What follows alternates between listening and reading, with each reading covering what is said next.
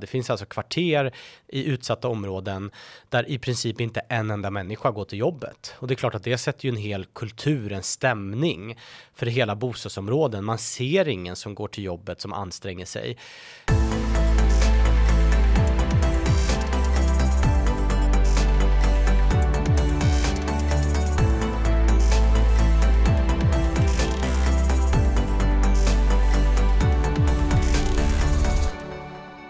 Benjamin Dosa är vd för tankesmedjan Timbro. Han är ekonom från Handelshögskolan och tidigare ordförande för Moderata ungdomsförbundet. Han är en vanligt återkommande röst i debatten och har tidigare skrivit Snöflingorna faller över Husby. Nu är han aktuell med boken Massintegration, enkelbiljett från utanförskapet. Varmt välkommen till Skattebetalarnas podd Uppskattat, Benjamin. Tack så mycket, kul att vara här. Jättetrevligt. Först måste jag fråga, du gästade ju nyligen vår gemensamma vän Henrik Jönsson i Champagne med Henrik. Där har jag också varit med en gång för några år sedan. Hur gick sabreringen? Jag har ju aldrig sabrerat förut. Jag har aldrig varit på en fest där det har sabrerats. Så det var en ny upplevelse för mig. Men enligt Henrik då, och ni kan ju ta då källan och höra av er till honom. Men så gick det bra. Jag klarade det på första försöket. Och det var bättre än jag. Ja. Så det, jag skulle ändå säga att det finns ett embryo till en sabrerare här. Ja, vi får se om det kommer att ligga avslagna champagnehalsar utanför Timbros kontor i framtiden. Det är ju lite spel på champagne för att säga det där. Men det är ganska roligt. Kul. Jag tänkte börja med, jag har ju läst din förra bok Snöflingarna faller över Husby och uppskattade den mycket. Och den handlar ju om din resa i ganska stor utsträckning. Där du skildrar från där du föds i Husby till att du blir ekonom på Handels egentligen. Du accentuerar i den boken de materiella drivkrafterna. Varför tror du att de är så viktiga? Exakt, och jag beskriver ju det utifrån delvis ett integrationsperspektiv. Och jag tror att en av slutsatserna är väl att den materiella aspekten är underskattad i Sverige. Att det är ett stort fokus på bildning, hur många böcker man har i bokhyllan. Det är såklart viktiga frågor, men man ska inte underskatta att anledningen till varför jag och många från förorter kämpa var för att kunna köpa en bostadsrätt, kunna köpa en bil, ha snygga klockor på sig. Och det, nu kommer jag in på den nya boken också, men det tror jag har en del med brottslighet att göra också. Att det är materiellt drivet ofta. Att du kan sälja cannabis och tjäna 15-20 000 på en helg som du sen kan köpa saker för. Så att den materiella aspekten i hela integrationspolitiken tror jag är underskattad. Och den ligger nästan före i Maslows behovstrappa det här. Jag är ju själv från Flen. Det var ju viktigt att ha en schysst ny Volvo än en välfylld bokhylla. Det minns ju jag också. Så att, och man börjar väl ofta där. När man väl har Volvon så kanske man fyller på bokhyllan. Snöflingorna faller över Husby. Den titeln kanske man behöver förklara. Vad avsåg du med den? Nej, men jag som du beskriver, jag försökte skildra delvis min egen klassresa i då kombination med integrationsfrågan och någon slags generationsspaning. Och snöflingorna kommer ju från det amerikanska begreppet snowflakes, och jag försöker då beskriva genom delvis data men också intervjuer hur vi har skapat genom skolsystemet, föräldragenerationen, en snöflingegeneration. Och när den här snöflingegenerationen ska försöka lösa tuffa frågor kopplat till invandring och integration så går det inte så bra. Så det är väl, och en snöflinga är ju, vad ska man säga, tudelad. Å ena sidan unik, individualistisk, det är någonting bra. Å andra sidan ganska känslig. Jag tror att det är ett av skälen till varför vi har haft så starka åsiktskorridorer. Har man pratat om känsliga frågor, till exempel då invandring och integration, så har man ju nästan blivit brännmärkt de senaste 10-15 åren. Och Sverige skiljer sig ganska mycket från andra länder när det kommer till känsliga frågor. Och det är ju inte bara invandringsfrågan, det är ju MeToo-frågan också. Det finns ju flera sådana aspekter där i andra länder, Storbritannien, Frankrike inte minst, USA, där man har haft en öppen, livad debatt med olika ingångsvärden, med olika ytterligheter, men de har fått komma fram i den mediala diskussionen. Och i Sverige har det ju inte varit så. Nej, det märker man ju. Alltså, häromveckan så sa väl arbetsmarknadsministern att man ska inte skaffa fler barn än man har råd att försörja. Och det ansågs vara en helt förfärlig högerextrem åsikt för skulle jag gissa. 2 veckor sedan. Ja, 2 veckor sedan. Så att det svänger fort i den här åsiktskorridoren. Verkligen. Och jag tycker att du, ja precis, de här snöflingorna, jag vill nämna den boken också för jag tyckte den var väldigt läs, för den kom 2020. Nej, 4 år sedan. 2018, ja. 2018 kom den. Den är också väldigt läsvärd, vill jag verkligen säga. Men i din nya bok då, som är aktuell idag, Massintegration, enkelbiljett från utanförskapet, så skildrar du ett Sverige som jag delvis, jag blev nästan illa berörd när jag läste den. Det är ju en del fakta där som faktiskt är ganska deprimerande. Men varför skrev du den här boken? Bra fråga. Nej, men delvis har vi ju en del mätningar som visar på att väljarna underskattar hur stort utanförskapet är i Sverige. Vi gjorde en helt ny mätning som kom ut nu förra veckan om att 94% av alla väljare i alla partier underskattar hur höga socialbidragen är också. Så delvis det att jag var frustrerad. Jag menar, jag har ju flyttat från Kista nu, men jag var frustrerad över att ha växt upp och levt i ett och nära ett utsatt område. Och ändå så tycker jag att för lite politisk syre och politiska reformer går åt att göra någonting åt det. Vi har haft, och den anspelar ju på Tino Sanandajis massutmaning. Vi har haft en väldigt stor invandring i kombination med dåligt fungerande integrationspolitik. Nu behöver vi massintegration. Och delvis tyckte jag att det finns massa bra böcker om olika ämnen i integrationsfrågan. Fredrik Kärholm kom ut, jag tror det var förra året, om en bok om brottslighet. Den är också läsvärd, men den handlar bara om brottslighet. Det finns andra rapporter, till exempel Entreprenörskapsforum har ju släppt mycket på sysselsättning, invandrares sysselsättning, som är jättebra och läsvärda. Stiftelsen DOCU och GAPF har ju släppt mycket om hedersfrågorna och värderingsfrågorna, vilket också är viktiga spår. Men jag tyckte att det saknades en helhetsbok om integrationsfrågan. Och den här boken är ju sorterad och organiserad så att jag går igenom olika perspektiv.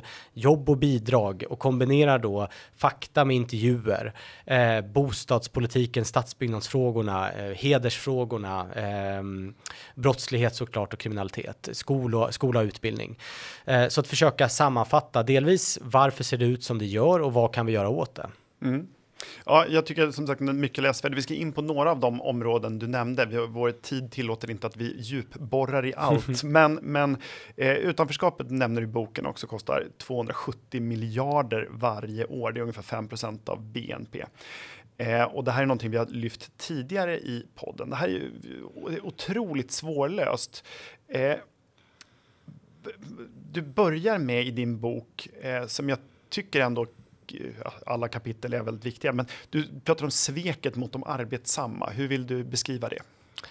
Jag vill beskriva det delvis många av dem göra rätt för sig invandrare som kommer till Sverige, sitter uppe till 1, 2, 3 på natten för att lära sig svenska, verkligen anstränger sig. De blir ju svikna av att man tar deras pengar för att ge till människor som inte anstränger sig. Delvis har vi riggat också arbetsmarknaden utifrån att inte skapa de här enklare jobben. Alltså jobb som inte kräver längre utbildning eller att du kan perfekt svenska. Så att vi sviker de som faktiskt anstränger sig och som gör rätt för sig genom att ta så mycket av deras pengar. Men också att inte släppa in människor på arbetsmarknaden. Just det, det är många som anstränger sig och betalar höga skatter för det, och det knappt är lönsamt, och sen många som inte ens får chansen därför att trösklarna helt enkelt är för höga. Och då tar jag upp exemplet med socialbidrag också. Och då tar jag ett typexempel, 2 föräldrar, 2 tonårsbarn. Och det var ju den vi gjorde den här demoskopmätningen på också. Hur mycket tror man att de kan få i socialbidrag varje månad om man då lägger ihop de olika delarna? Det består ju delvis av en riksnorm som är samma i hela landet. Det ska täcka mat och kläder. Och delvis av en del som täcker el och boende. Och det skiljer ju sig mellan olika kommuner. Det är dyrare att bo i Stockholm och Malmö än i Haparanda till exempel. Och sen en tredje del som är en, vad ska man säga, gummidel, som man kan lägga till, kommunerna kan lägga till i princip vad som helst. Och den sista delen har jag inte räknat med, utan bara de 2 första delarna. Och då kan den här typfamiljen med 2 vuxna och 2 tonårsbarn, de får då 25 500 kronor. Och det är ju skattefritt eftersom man inte betalar skatt på bidrag. Om en av de här föräldrarna sen börjar jobba och får en normal lön på till exempel 20 000 kronor, då räknas hela den lönen av krona för krona på bidraget. Så att då är det plus minus noll att en av föräldrarna, mamman till exempel, börjar jobba. Och om båda föräldrarna börjar jobba, då får man ungefär 10 000 mer i månaden efter netto då, efter skatt. Så att, och det är en då timlön på typ 30-40 kronor. Det är inte jättemycket pengar. Så det är klart att många familjer aktivt väljer att inte söka och ta ett jobb för att det lönar sig för lite i plånboken. Och det är dessutom ibland dyrt och alltså jobbigt att jobba. Exakt. Men sen kostar det också med resor och liksom du ska äta på jobbet och sånt där. Så det är ju inte alldeles... Det är ju en kostnad att arbeta också. Verkligen. Så den skillnaden är liten.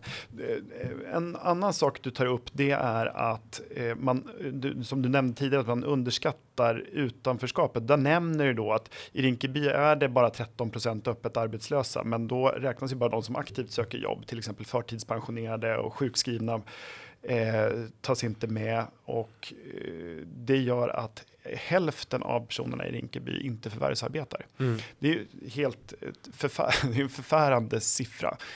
Vad får det här för konsekvenser för de som växer upp i de här familjerna? Nej, och där har ju Entreprenörskapsforum är ju de som har bäst data och räknat på det här. Men det är ju fruktansvärt. Det finns ju, de har ju kvartersdata. Det finns alltså kvarter i utsatta områden där i princip inte en enda människa går till jobbet. Och det är klart att det sätter ju en hel kultur, en stämning för hela bostadsområden. Man ser ingen som går till jobbet, som anstränger sig. Och det ska vi göra en del om i Snöflingorna, att det finns inte förebilder heller. Att man, ja, det sätter helt enkelt en kultur. Och många, det man kan se, forskningen är ju glasklar, inte bara i Sverige utan i hela västvärlden egentligen. Att risken är stor att man ärver sina föräldrars bidragsberoende. Så om man själv har föräldrar som lever på bidrag, är man själv mer benägen att leva på bidrag, man är mindre benägen att klara skolan, mer benägen att bli kriminell till exempel. Så att det här får ju följdeffekter. Och är det vi ser i till exempel då de problem som då fortplantar sig, att vi har till exempel större kriminalitet bland andra generationens invandrare än första? Exakt. Och det är ju liksom, det är ju faktiskt förfärligt. Och det säger ju någonting också om vad som riskerar att komma om vi misslyckas nu. Vi har haft väldigt exceptionellt hög invandring 2012, 2013, 2014, 2015. Det är ju första generationens invandrare. Om vi misslyckas med att integrera den stora gruppen med hundratusentals människor som nu är medborgare i Sverige, många av dem, då kommer ju deras barn också vara fast i bidragsberoende, mindre benägna att klara skolan, mer benägna att bli brottslingar. Så att det är klart att det är riktigt farligt nu. Och där kan jag också bli lite frustrerad över att ibland känns det som att det finns en känsla av att men nu har vi nått botten. Mm. Nu går det inte att bli värre. Även om vi fortsätter på den inslagna vägen. Det går inte att bli värre än så här. Men det finns ingen naturlag som säger att vi har nått botten. Nästa år och kommande 5 år kan bli värre om vi inte gör någonting åt det. Mm. Ja, och det är ju då viktigt att diskutera konkreta åtgärder. Och länge uppfattar jag att det har funnits en rädsla för att kritik mot invandringspolitik eller mot bristande integration har kunnat tolkas som att man är skeptisk till invandrare i sig. Men upplever du att den bilden börjar släppa nu? Att det här inte uppfattas som främlingsfientligt att våga diskutera de här problemen? Nej, sen migrationskrisen i princip 2014-2015 är min bild att debatten har svängt. Mm. Och det som jag tyckte var viktigt att ta med i boken, det är såklart att Brå har ju nu visat på att invandrare är överrepresenterade som våldsverkare till exempel. Men invandrare är också överrepresenterade som brottsoffer. Som i brottslighetskapitlet intervjuar jag en person som driver en liten tobaksbutik i Hjulsta till exempel, som har fått skenande försäkringskostnader, blivit utsatt för väldigt många grova brott. Så att det perspektivet måste också in i integrationsdebatten. Ja, för det är ett avsnitt som är både förfärande och hjärtskärande att läsa. Kan du inte beskriva hur han har haft det? Jo, Riyad kom till Sverige, nu kommer jag inte ihåg när det var, 2012 tror jag det var, och hade drivit en liten livsmedelsbutik i Syrien.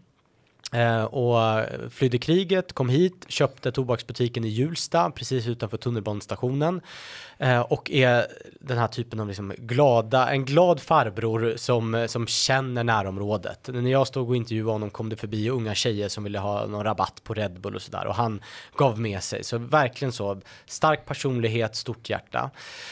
Så han var med om sitt första våldsbrott då, jag tror att det var 2 eller 3 år efter han hade köpt den här butiken. Då kommer det in ett gäng unga killar. En har en machete med sig, alltså ett sånt här svärd. En längre kniv, nästan som ett svärd. Rånar honom på pengar, på tobak, på telefonkort. Och då går ju såklart försäkringspremien upp. Han betalade ungefär 400 kronor i månaden. Och efter det här våldsbrottet så dubblerades den. Och sen rullar det här på. Han blir rånad med pistol. Han blir slagen i ryggen trots att han ger allt som han har. Och det värsta är ungefär 5 år efter den här första händelsen. När det kommer in ett gäng, rånar honom igen. Och sen på vägen ut. De har alltså redan fått allting. De har fått telefonkort, tobak, pengarna. Så slänger de en molotov cocktail ändå i butiken. Och butiken brinner upp. Eller alla varor inuti i alla fall. Och han måste fly ut bakvägen. Och nu är det inget försäkringsbolag som vill teckna honom. Så att han är helt oförsäkrad nu och har höga skulder eftersom han själv måste betala för de här rånen ur egen ficka.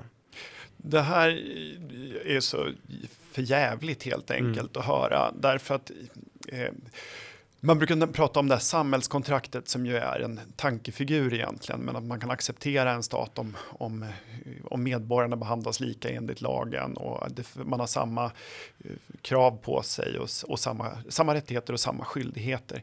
Och jag uppmärksammade det här redan när det brann bilar i olika förorter och polisen ställde sig bredvid. Och jag kan inte polistaktik tillräckligt. Men en sak som upprörde mig var att man lät det här ske, och det tror jag inte hade skett om det hade skett i Bromma till exempel. Det var ingen som hade låtit bilar brinna där och tycka att vi ska inte provocera brottslingarna. Det har man aldrig accepterat. Och det där är en ingång som jag tycker är viktig, därför att medborgarskapet måste liksom vara, det kan inte finnas olika klasser i medborgarskapet, utan det är en enda biljettklass som gäller, och då kan man förvänta sig en sjukvård som fungerar, en vettig och bra skola som kan variera beroende på preferens, men att man får samma sak, man får definitivt samma behandling av polis och i domstolar, men så ser det alltså inte ut i utsatta områden. Ja, verkligen, och jag menar som marknadsliberal, jag tycker att det ska få finnas skillnader. Alltså att om du startar ett företag och jobbar mycket och utbildar dig, jag menar, då ska du kunna köpa en finare bostadsrätt och köpa bilar och dyrare kläder. Men det ska inte vara en klassfråga att inte få sin bil uppbränd. Det ska inte vara en klassfråga att få gå i en okej skola till exempel. Jag håller helt med. Jag har inte heller någonting emot inkomstskillnader, och de kan vara ännu större än idag. Men som sagt, när man ringer polisen, då kommer den oavsett om man bor liksom i Stockholms innerstad eller en fin förort respektive en ful, höll jag på att säga, men en utsatt. Och det är oerhört allvarligt, för det här undergräver ju hela förtroendet för det svenska samhället och den svenska staten. Ja, det är faktiskt oerhört hemskt. Och det här låter ju mörkt, men du pratar ju trots allt om integration och inte bara peka på problemen. Boken har ju en hel del ljusa sidor. Vad gör vi åt det här då? Nej, en av de största ljusglimtarna i boken tycker jag är skol- och utbildningskapitlet. Där två... de kallar sig själva för pantertanter, Susanne och Lillemor, som är två väldigt stränga rektorer. De fick för övrigt sparken från Ekerö för att då hade den kommunala skolledningen hade attraherats av de mer progressiva idéerna, och de är mer traditionalister när det kommer till skolan. Men de tar över då Storvretsskolan i Botkyrka. Den skolan ville polisen stänga ner. Det var ungefär 40-50 våldsbrott per dag. Första gången Skolinspektionen har gått in och tagit över en skola. Så de tar över den och vänder utvecklingen på 2 veckor. Och det gör de genom att ha fokus på ordning och reda, fokus på undervisning. Alltså när de kom in första dagen, då pågick inte ens några lektioner. Killar bara sprang ut och in från klassrummen. Det var bråk, det var skrikigt. De kunde inte ens ha möten på lärarrummet med stängd dörr för att det var så hög ljudvolym ute i korridorerna. Och sen hade de tydliga regler. Bröt man mot dem fick man träffa rektorn. Vill man inte träffa rektorn, då blev man inte utsläppt från skolan. Då ställer de upp elevassistenterna vid utgångarna. Och sen så snabbt så lärde sig de stökigaste killarna att men det är inte värt att tjafsa med Lillemor och Susanne, för att då missar jag fotbollsträningen och jag kommer inte härifrån. Så att på 2 veckor lyckades de skapa studiero i den skolan. Och nu är skolresultaten på väg tillbaka. Det tar mycket längre tid för att många av de här eleverna har ju tappat 1, 2, 3, kanske 4 år av skola för att de inte har, det har knappt bedrivs någon undervisning. Men åtminstone, det är mycket lugnare där än på i princip alla andra skolor i Botkyrka kommun. Så det visar ju att det går att vända en sån här utveckling. Det finns också på bidragsområdet en del kommuner som har bedrivit stramare bidragspolitik, ställt krav på motprestation. Alltså att man säger så här, självklart ska du få tak över huvudet och mat på bordet. Men ska du få det, då måste du lära dig svenska 4 timmar per dag och du ska gå en praktik 4 timmar per dag. Om du då säger nej men det har jag ingen lust att göra, då klipper man delar eller hela bidraget. Och de kommuner som har gjort det, till exempel Solna, Växjö, har haft imponerande resultat. Solna kommun bara för 20 år sedan, det är alltså en kommun med hög andel utrikesfödda. De hade en av de högsta siffrorna för socialbidragsberoende i Stockholms län. Och nu är antal familjer som lever på socialbidrag ungefär 100 personer. Så att de har, det är knappt en fråga i Solna längre för att de har fått ner bidragsberoendet så kraftigt. Det är ju alldeles, alldeles fantastiskt. Du är också inne på sänkta bidrag men också att minska bidragsfusket. Hur är det viktigt? Nej, bara hälften av alla Sveriges kommuner har det som kallas för hembesök. Alltså att man åker hem till människor som lever på försörjningsstöd för att säkerställa att personen faktiskt bor där och att det inte fuskas, att man kör någon flashig bil parallellt, att man kanske jobbar svart och köper en massa häftiga grejer.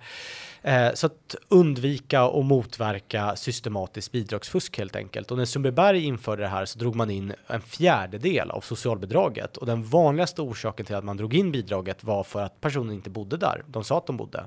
Och det finns det skriver jag inte så mycket om i boken, men jag har ju intervjuat ett 40-50-tal för det här. Att det fuskas med förskolepeng bland annat, att man säger att en person går på skolan men så bor man kanske inte ens i Sverige. Det fuskas med assistansersättning, det fuskas med LSS och försörjningsstöd. Så att bidragsfusket är ju väldigt kostsamt. När myndigheterna har utrett det här så kostar det mellan 10 till 25 miljarder varje år i regelrätt fusk helt enkelt. Och ja, en del är fusk och en del är ren kriminalitet, det vill säga organiserad brottslighet som suger ut, som får ta del av skattepengar som de kan använda sin andra verksamhet, och det är Exakt. Ju om möjligt ännu värre. Nej, det där är viktigt. Vi har varit inne på det i podden tidigare och det där är ju ett centralt område för att det också urholkar hela förtroendet för det offentliga. En annan lösning du diskuterar är ju minskat fackligt inflytande på lönebildningen. Har vi inte en fungerande modell för lönebildning i Sverige? Det brukar ofta hävdas så från parternas håll. I grund och botten tycker jag att det är bra att parterna kan göra upp om lönerna och att staten inte ska gå in och reglera. Men vi har Svenskt Näringsliv och så har vi facken, och Svenskt Näringsliv är måna om den totala kostnadsmassan, att den inte får stiga för mycket. Och facken såklart är intresserade av att pressa upp lönerna för sina medlemmar så mycket. Men ingen av de här parterna tar ju huvudsakligen hänsyn till de som inte har ett arbete.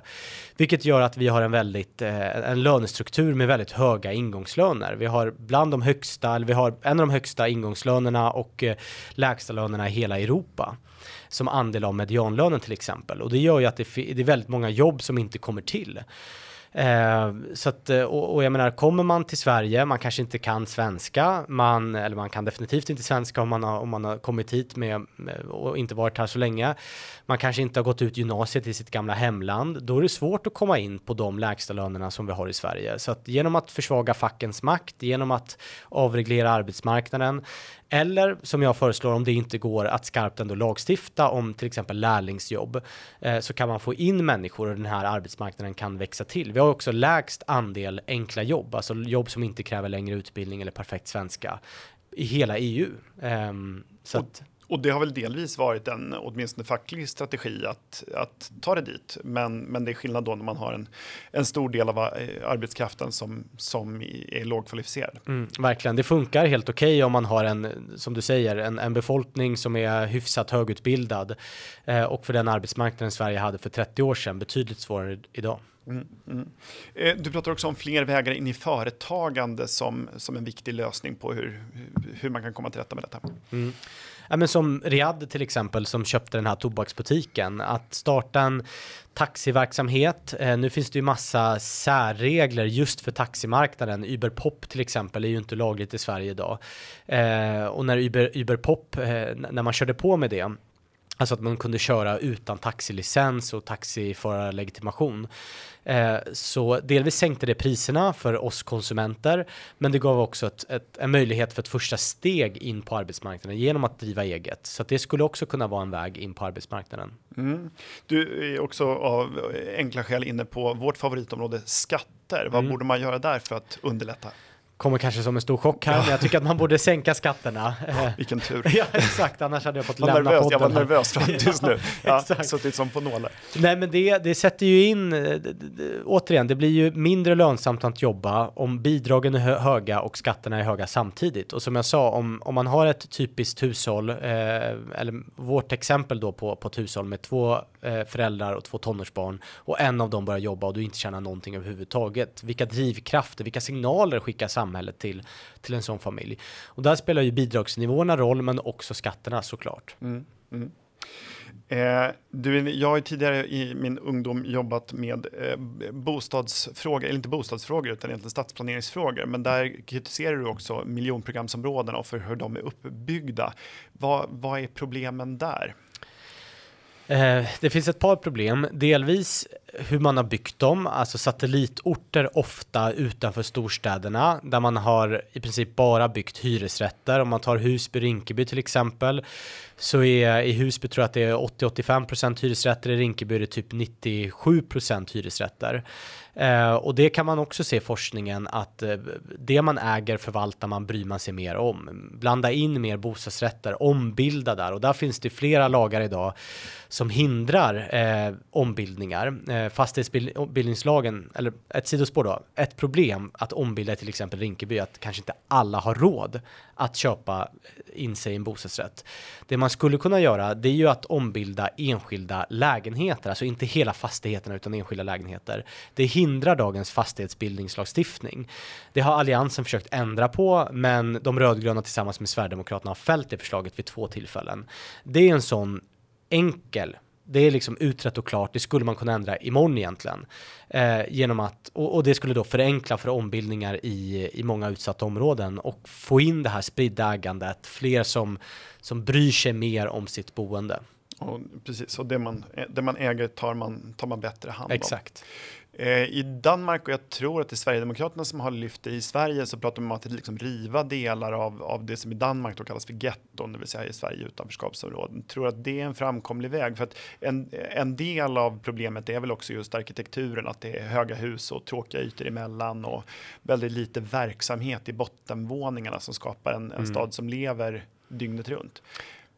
Nej, jag tror tvärtom att man borde förtäta med bostadsrätter i utsatta områden och tänka in stadsbyggnadsperspektivet från början. Alltså att se till att det är mer liv och rörelser. Det finns ju till exempel områden på Järva, jag tror att Tensta är ett sådant exempel, där innan man rustade upp och gjorde vissa förändringar i stadsbyggnaden där, så fanns det vissa gator där det inte fanns ett enda fönster mot de gatorna, vilket gjorde dem extremt otrygga, att kriminella kunde göra i princip vad de ville utan att någon kunde se, och de visste ju också att ingen kunde se det här för det fanns inga fönster.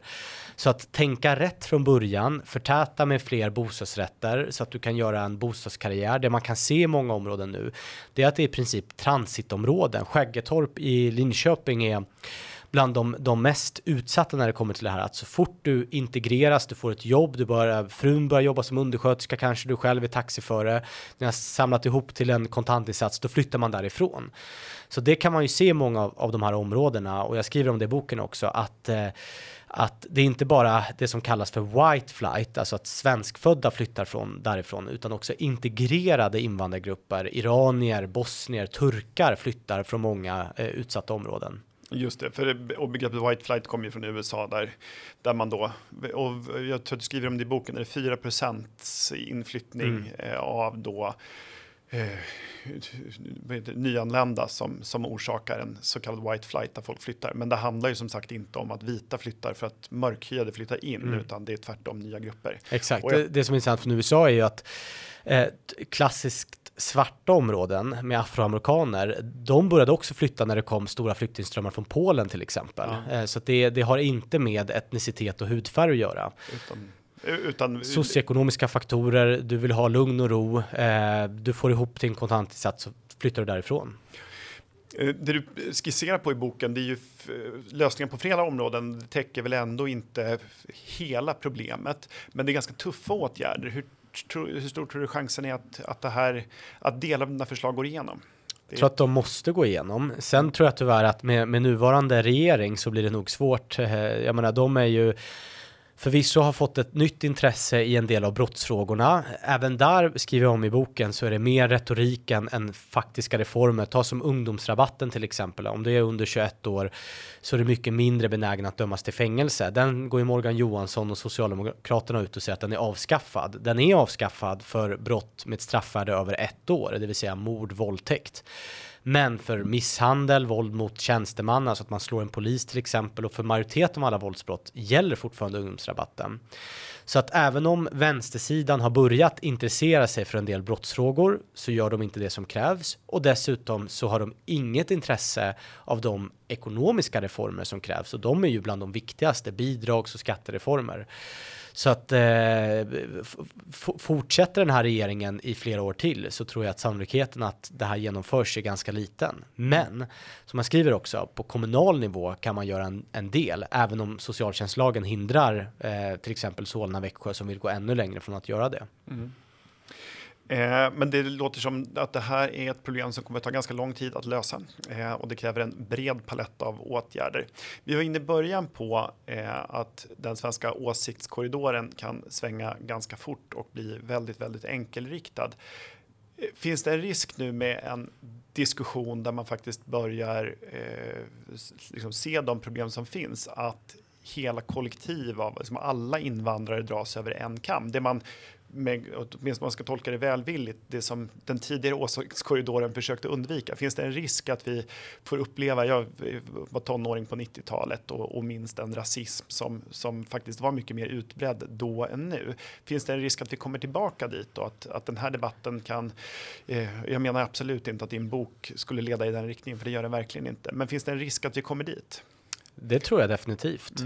Och det finns en risk att, inte att det skulle vara rasism, men att en del partier blir övertända i vissa frågor. Mm. Ett exempel på det tycker jag är arbetskraftsinvandringen. Jag tycker att om människor kommer hit, anstränger sig, gör rätt för sig, ska man få komma hit som arbetskraftsinvandrare. Det är klart att det har funnits fusk, eller det finns fusk. Det är klart att nivån att man bara behöver tjäna ungefär 13 000 kronor i månaden, kanske lite lågt satt. Man kanske kan höja den till 18, 19, säg 20 000. Men som Moderaterna föreslog att den skulle upp till 33 000. Det innebär ju att typ Engelska skolan har svårt att ta in lärare från Kanada.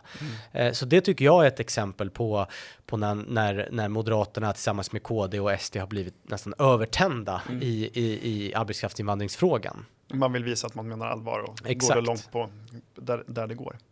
Ja, stort tack Benjamin. Vi har bara skrapat på ytan på din bok, men jag hoppas att alla ni lyssnare har tyckt att det här är ett intressant samtal. Då kan jag vittna om att boken innehåller långt mycket mer än det vi har pratat om och är mycket, mycket läsvärd. Och har ni inte läst den så tycker jag att ni ska göra det, och likaså Snöflingorna faller över Husby. Och båda finns att köpa där böcker finns på nätet till exempel. Mm. Och på Timbros hemsida kan man också beställa den, misstänker jag. Stort tack för att du kom hit, Benjamin. Tack för att du kom. Jättetrevligt. Uppskattat, det är en podcast från Skattebetalarnas förening. Vi arbetar för låga och rättvisa skatter, rättssäkerhet för skattskyldiga och minskat slöseri med skattepengar. Vi opinionsbildar och folkbildar i skattefrågan. Vi lever som vi lär och tar bara emot frivilliga bidrag. Uppskattar du podden och vill medverka till att Sverige blir ett land med minskat slöseri och rimligare skatter, så stödjer oss enklast genom att bli medlem. Läs mer och bli medlem på www.skattebetalarna.se/bli medlem. Tipsa också gärna andra om Uppskattat och betygsätt oss gärna i din poddlyssningstjänst. Till nästa vecka, ha det så bra!